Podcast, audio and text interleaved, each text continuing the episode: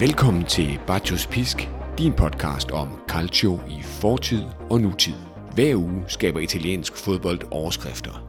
Lukaku-sagaen, Mancinis nye landstrænerjob, Lecces gode sæsonåbning osv.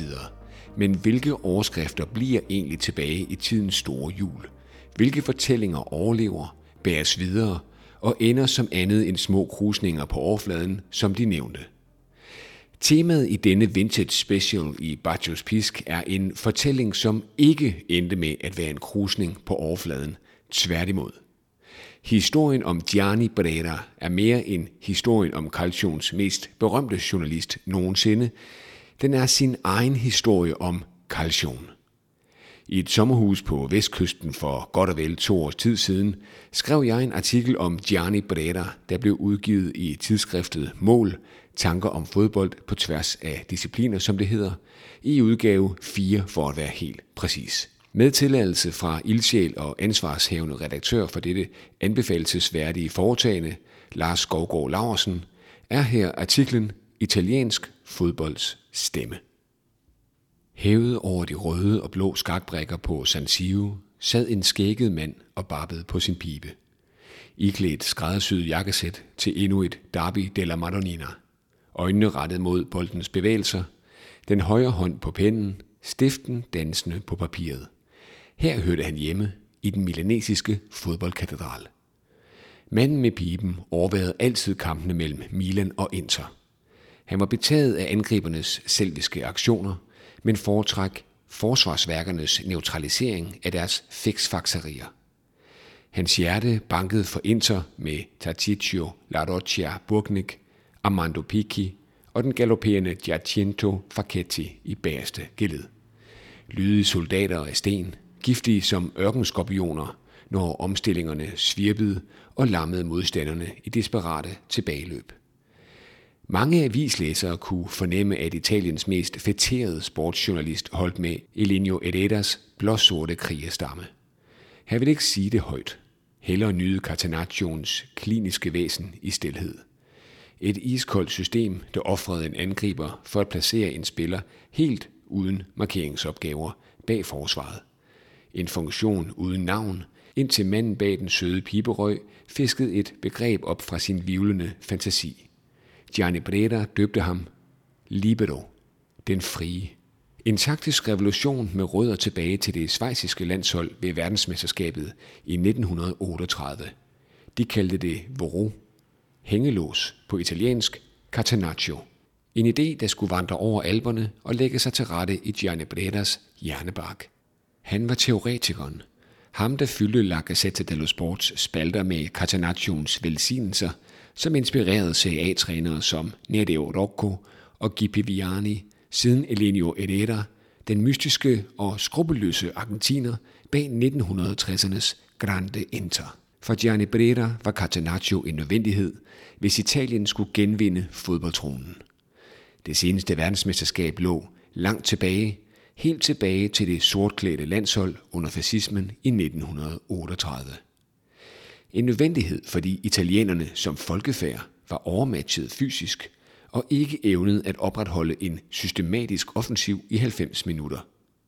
Catenaccio sørgede for, at de italienske fodboldspillere rationerede kræfterne og kunne mobilisere elektriske fremstød i enkelte situationer, typisk når bolden blev opsnappet i forsvarszonen. I den fase i fodboldspillet Gianni Breda naturligvis fandt et passende navn til, med inspiration fra tragediekoret i oldtidens Grækenland, Contropiede, kontraangreb. Blokken, skrivemaskinen og aviserne lagde papir til Gianni Bredas uendelige ordforråd og neologismer, som Italien tog til sig. Nede på banen løb stjernen over dem alle. Milans Gianni Rivera, eller rettere Liabertino, den lille abbed. Journalistens subtile, nedsættende øgenavn til en lille, elegant og skrøbelig mand, begavet med smukt, nærmest manieret spil.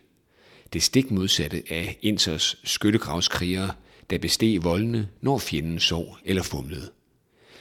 Gianni Breda anerkendte Riveras spilintelligens, de respekterede enormt hinanden, og var paradoxalt nok aldrig fjender, men giftpilene skabte rødglødende debatter i aviserne. Enten gik man i bræschen for den gudsbenåede abbed, der sjældent overanstrengte sig en sige hjælp til i defensiven, eller også foragtede man hans overlegne façon.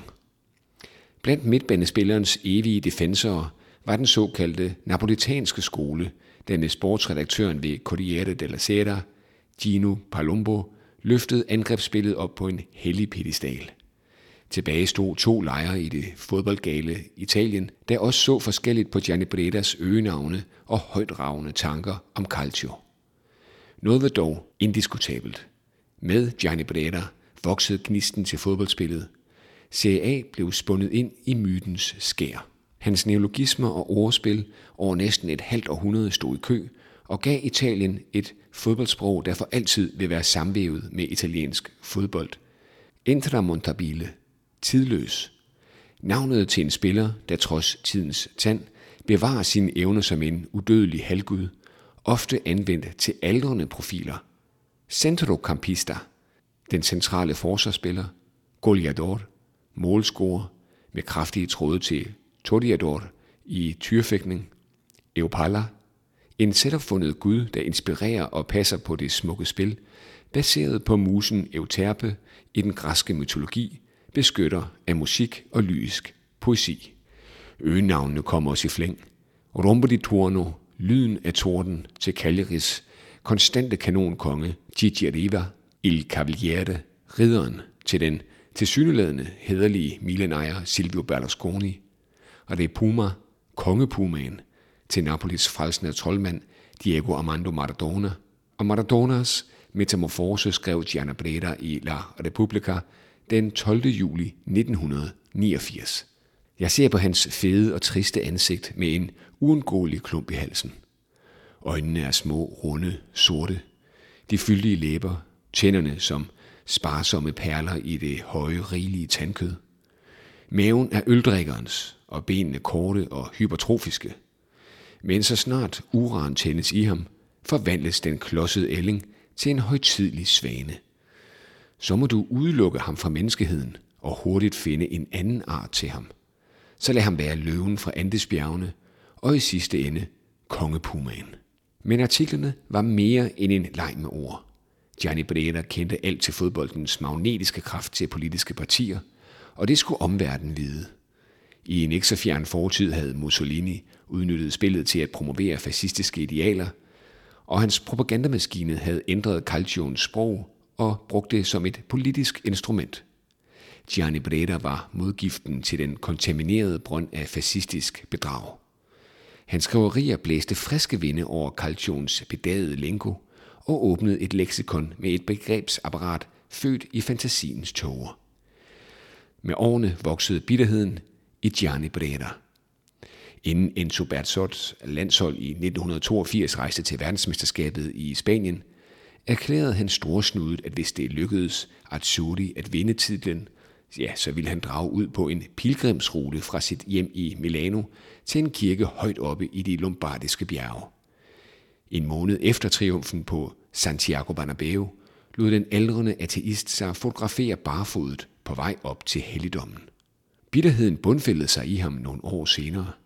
Milans nyslåede træner Arrigo Sacchi drev en pæl ned i Catenaccios hjerte med offside-fælder, høj firebakskæde og insisterende genpres over alt på banen.